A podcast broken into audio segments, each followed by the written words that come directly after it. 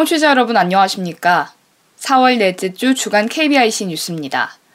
국가인권위원회는 장애인 차별을 금지하고 장애인 권리협약의 실효적인 국내 이행을 위해 장애인이 포함된 장애인 차별 예방 모니터링단을 다음 달부터 7월까지 석 달 동안 운영한다고 밝혔습니다. 인권위는 올해 전국 6개 권역에서 장애인과 장애인 인권에 관심 있는 국민 등 총 158명의 모니터링 단원을 위촉했으며 97명을 지체, 뇌병변, 시각, 청각 장애인 등으로 구성했습니다. 모니터링단은 매달 2차례 대상기관을 방문해 현장 모니터링을 실시하고 장애차별 사례 등을 발굴하는 역할을 하게 됩니다. 올해는 지하철, 철도 역사, 초중, 고등학교, 직업교육훈련기관 등 총 350여 곳에 대해 장애인 접근성과 정당한 편의 제공 여부를 모니터링합니다. 인권위는 모니터링을 통해 수집된 자료를 바탕으로 미비한 기관에 대한 개선 유도, 법령, 제도 등의 개선 정책 권고 등을 실시할 예정입니다. 한편 인권위의 장애인 차별 예방 모니터링 사업은 지난 2009년부터 매년 실시되고 있습니다. 보건복지부는 공공기관들이 중증장애인 생산품 우선 구매 목표액을 2년 연속 달성했다고 밝혔습니다. 복지부에 따르면 지난해 공공기관의 중증장애인 생산품 우선 구매액은 5,312억 원으로 이는 전체 구매액 46조 8,179억 원의 1.13%에 해당합니다. 우선 구매 목표치를 달성한 해는 2015년과 지난해였으며 법이 시행된 지난 2008년부터 2014년까지는 목표치에 도달하지 못했습니다. 올해 공공기관들이 중증장애인 생산품을 우선 구매하겠다고 보고한 액수는 5,796억 원으로 작년 구매액보다 9.1% 증가했습니다.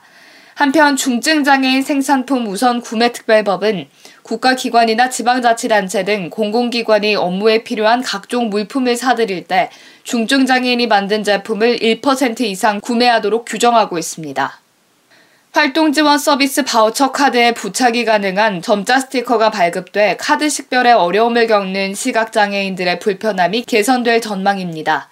사회보장정보원은 우선 오는 5월 10일부터 12일까지 전자바우처 시스템 내 페이지를 만들어 수요 조사를 한 후 6월 시각장애인 당사자들에게 우편 발송한다는 계획입니다.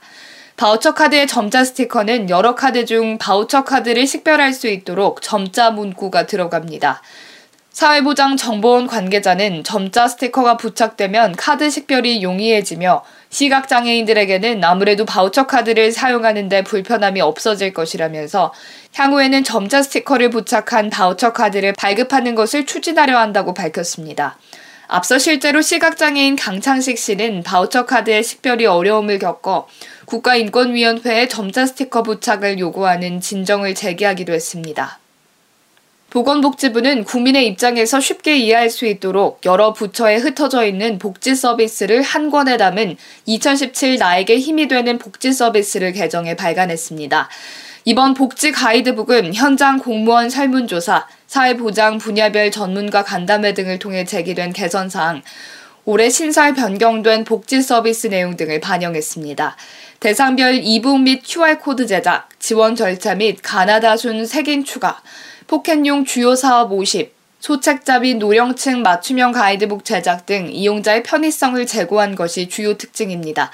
아울러 보다 많은 사람들이 이용할 수 있도록 배포 수량을 전년 7만 부에서 20만 부로 크게 확대했고 작년부터 정부기관 및 관련 기관 등에서 이 책을 활용해 자체 제작할 수 있도록 원문 제공과 저작권을 개방하고 있습니다.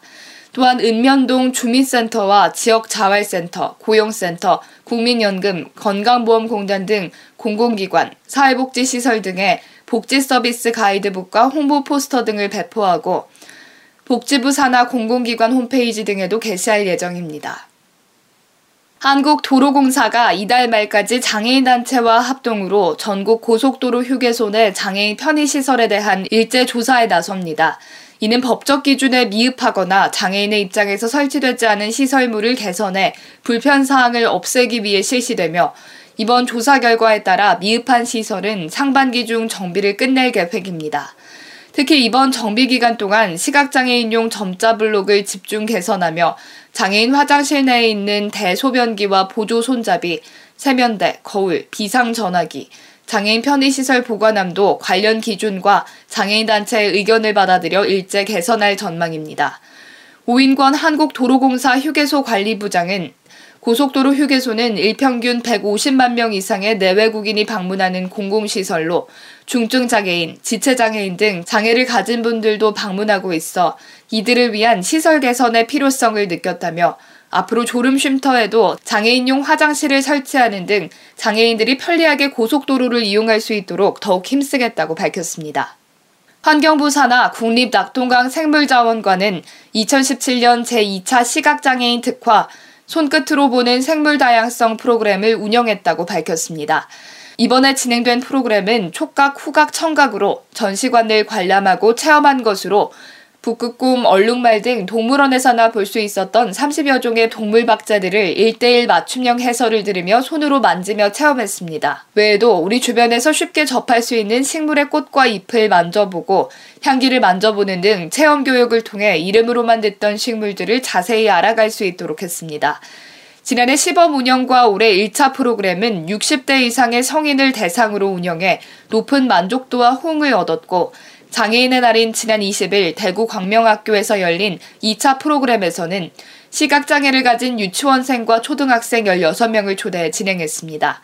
안영희 국립낙동강 생물자원관장은 손끝으로 보는 생물다양성 프로그램은 시각장애인이 쉽게 전시관을 관람할 수 있는 프로그램이라며 사회적 약자인 시각장애인이 불편함 없이 편안하게 전시관을 관람할 수 있는 환경 조성에 노력할 것이라고 말했습니다. 한국조폐공사는 지난 25일 한국시각장애인연합회 김훈 정책연구원에게 점자 여권을 발급해 전달한다고 밝혔습니다. 점자 여권이 발급된 것은 우리나라가 세계에서 처음입니다. 점자 여권은 지난 2일 여권법 일부 개정 법률안이 국회 본회의를 통과하면서 발급이 가능해졌습니다.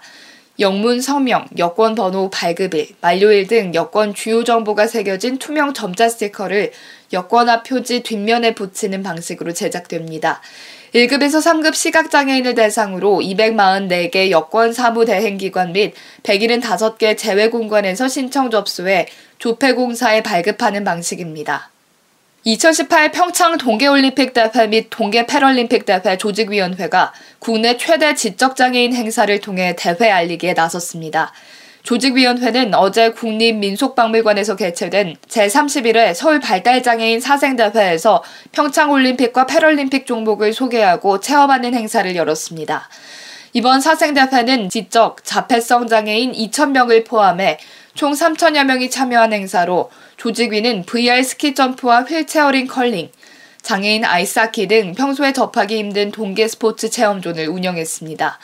특히 올해 11월부터 전국을 돌게 될 올림픽 성화를 미리 체험해볼 수 있는 이벤트도 진행됐으며 스타 장애인 아이스하키 한민수 선수는 장애 아들이 동계 스포츠를 직접 즐길 수 있도록 미니 강습도 열었습니다.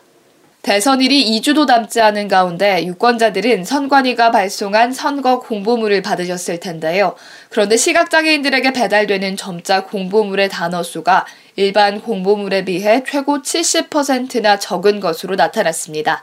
KBS 김채린 기자가 취재했습니다. 시각장애인연합회와 함께 대선 후보 5명의 점자형 공보물을 분석해봤습니다.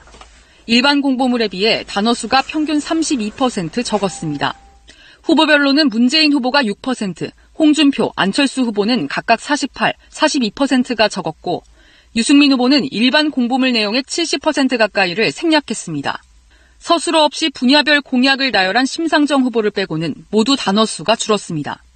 동일한 내용을 담는다면 점자 공보물은 일반 공보물의 2~3배 분량이 필요한데 분량이 똑같이 16면으로 제한돼 있어 공약의 세부 내용이 생략된 겁니다. 이런 격차를 없애기 위해 미국과 호주 등에선 수백 쪽의 공보물 내용 전체를 온라인 음성 파일로 제공합니다.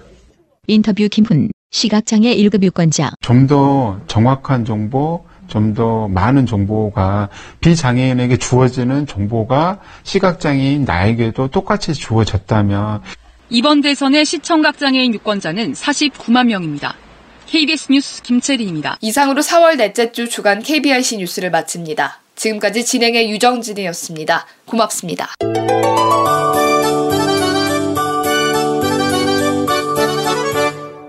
이번 주도 하상장애인복지관 소식을 듣는 시간 준비했습니다. 하상장애인복지관 강사원 사회복지사 함께합니다. 안녕하세요.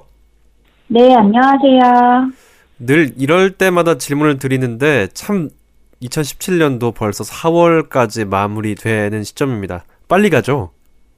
네, 시간이 진짜 한 해가 넘어간 지 얼마 안 된 것 같은데 네. 어느새 이제 4월 말이 되고 이제 5월이 시작되네요. 그러니까요. 참 식상한 질문을 드렸습니다만 식상하지 않은 거는 굉장히 진짜 정말 일을 열심히 하다 보니까 또 여러 가지 시간이 흐르다 보니까 이렇게 빨리 간다 이런 느낌들이 저와 강 선생님뿐만 아니라 많은 분들이 드는 생각이 아닐까 싶습니다. 자, 하상장애인복지관 4월 이제 마지막 주 이제 진행하고 있는데요. 어떤 소식이 준비되어 있는지 들어볼까요? 네, 먼저 첫 번째 소식인데요. 5월 2일 화요일 하상시각장애인도서관 소리도서신간이 발행됩니다. 자세한 목록 내용은 사서함 3331번 그리고 온소리 홈페이지에서 확인하실 수 있습니다. 그리고 5월 4일 목요일 하상 매거진 5월호가 발행됩니다. 관련하여 문의하실 분들은 독서문화지원팀 02-560-4280 560-4280번으로 연락해 주시면 되겠습니다. 하상시각장애인도서관에서는 5월 13일 토요일 오전 9시부터 12시까지 양재천 일대를 중심으로 책과 함께 걸어요 프로그램을 진행합니다. 책과 함께 걸어요는 도심 속의 선물인 양재천을 걸으며 신화를 소재로 한 다양한 독서 체험 프로그램을 경험하는 행사입니다. 행사 대상 및 인원은 시각장애인 100명으로 당일에는 개회식과 몸풀기 체조, 걷기 대회 및 독서 문화 프로그램 체험, 그리고 행운권 추첨으로 마무리됩니다. 기타 유의사항으로는 신화를 테마로 운영되는 4개의 부스 중 3개 이상을 참가하셔야 행운권을 받을 수 있습니다. 간식은 제공되지만 도시락은 제공되지 않습니다. 양재천 걷기 예상 소요시간은 1시간 반이므로 걷기에 지장이 없어야 합니다. 위 행사 일정은 사정에 따라 변동될 수 있으며 우천시에도 예정대로 진행됩니다. 접수는 24일 월요일부터 선착순으로 진행 중이며 신청 및 문의는 02-560-4286, 560-4286번으로 해주시면 되겠습니다. 시각장애인 여러분의 뜨거운 관심과 참여를 부탁드립니다. 네, 하상 소식은 여기까지입니다. 우리가 흔히 가을을 독서의 계절이라고 말을 하는데 참 봄에도 이렇게 강을 또 저 천변을 걸으면서 또 책도 이야기하고 이런 시간이 정말 중요하고 재미있는 시간이 될 것 같습니다. 5월 13일이라고 했는데 저는 비가 절대 오지 않았으면 좋겠다는 생각을 하게 됐고요. 네, 많은 분들 지금 선착순으로 모집을 하고 있다고 들었습니다. 다시 한번 문의처 알려주시죠. 네, 신청 및 문의는요. 02-560-4286, 560-4286 하상시각장애인도서관으로 문의해 주시면 되겠습니다. 네, 많은 분들이 책도 읽고 또 행운권도 얻어가시고 다양한 즐거운 시간들을 누리기 위해서 함께 하셨으면 좋겠다는 생각하게 되고요. 이제 5월 4일에 또 월마다 발간되는 하상 매거진도 많은 관심 부탁드리겠습니다. 이번 주 하상장애인복지관 소식 함께 들어봤습니다. 오늘 말씀 고맙습니다. 네, 감사합니다. 2017년 5월 9일 실시 제19대 대통령 선거 시각장애 선거인을 위한 음성투표 안내문 중앙선거관리위원회. 안녕하십니까? 오는 5월 9일은 제19대 대통령 선거일입니다. 또한 동시선거가 실시되는 지역에서는 지역의 대표자를 뽑는 날이기도 합니다. 투표 방법에 대하여 다음과 같이 안내하오니 한 분도 빠짐없이 투표에 참여하여 소중한 주권을 행사하여 주시기 바랍니다.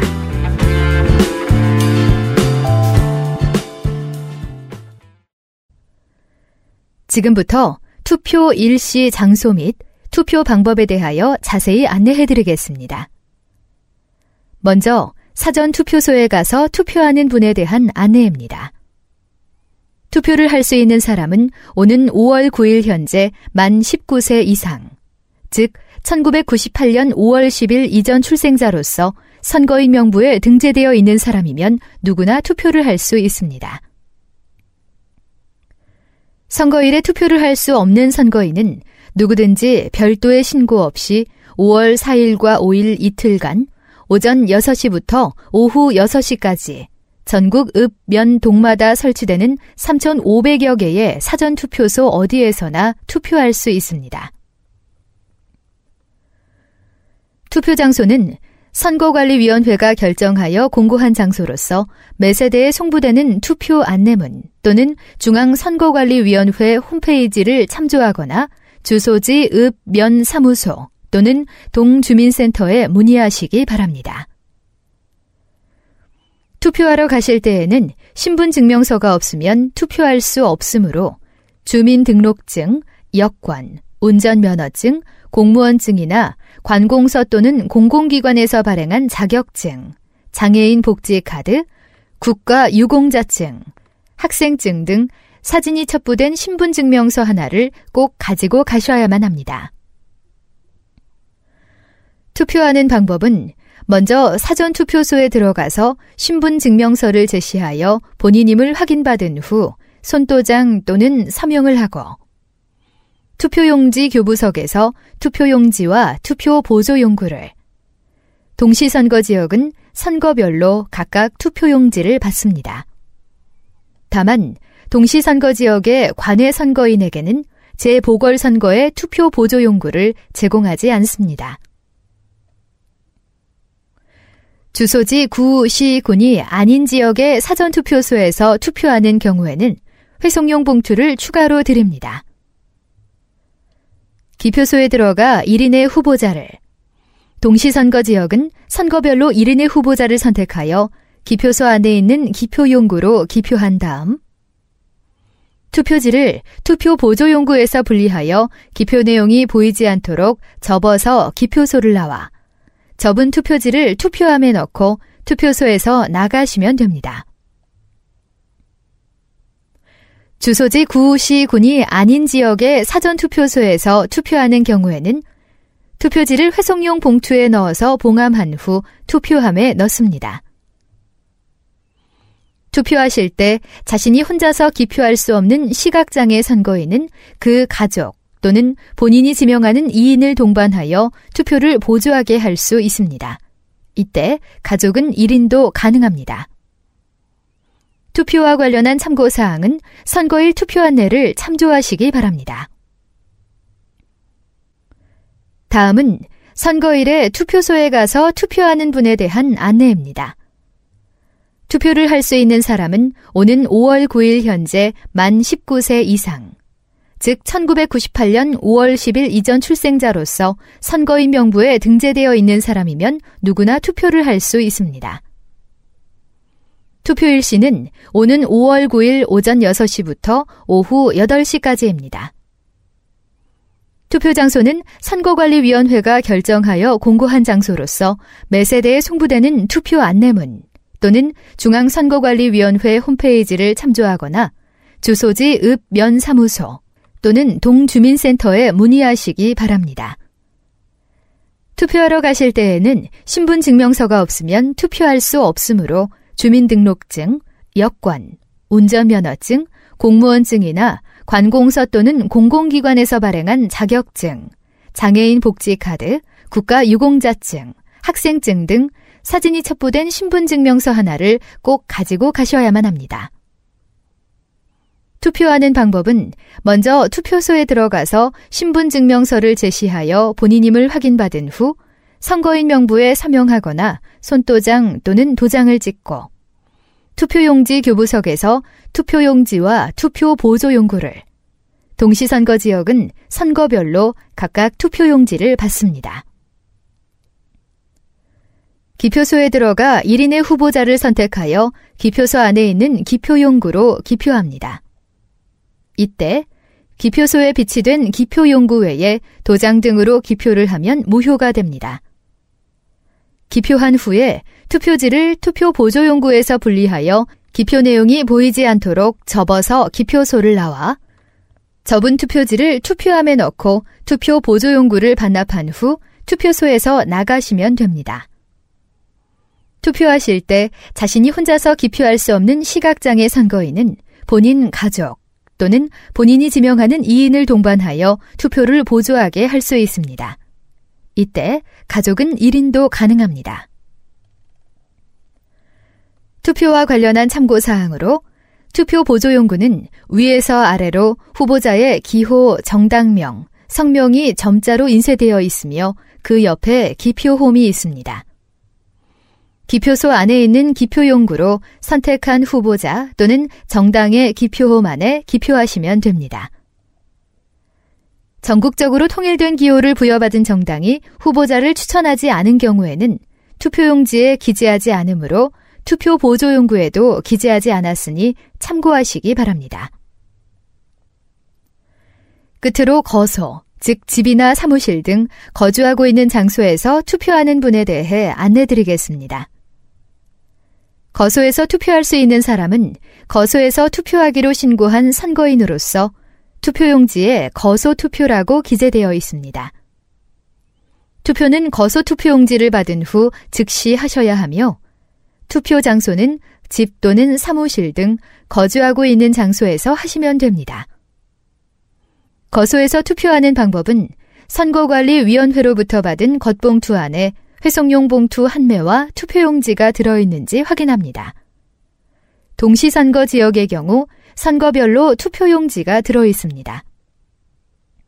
투표용지에 1인의 후보자를, 동시선거의 경우 선거별로 1인의 후보자를 선택하여 볼펜, 만년필 등으로 각각 동그라미 표를 한 다음 기표한 투표지를 회송용 봉투에 넣고 양면 테이프로 봉함한 후 가까운 우체통에 넣거나 우체국에 가서 우편으로 발송하면 되며 우편 요금은 무료입니다.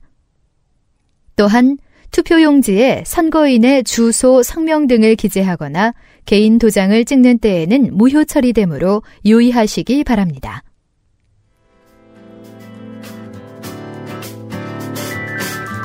투표를 하기 전에는 후보자의 정책은 무엇인지, 실현은 가능한지, 그리고 실천할 의지와 능력은 있는지 꼼꼼히 살펴보시기 바랍니다. 이상은 선거관리위원회에서 알려드렸습니다.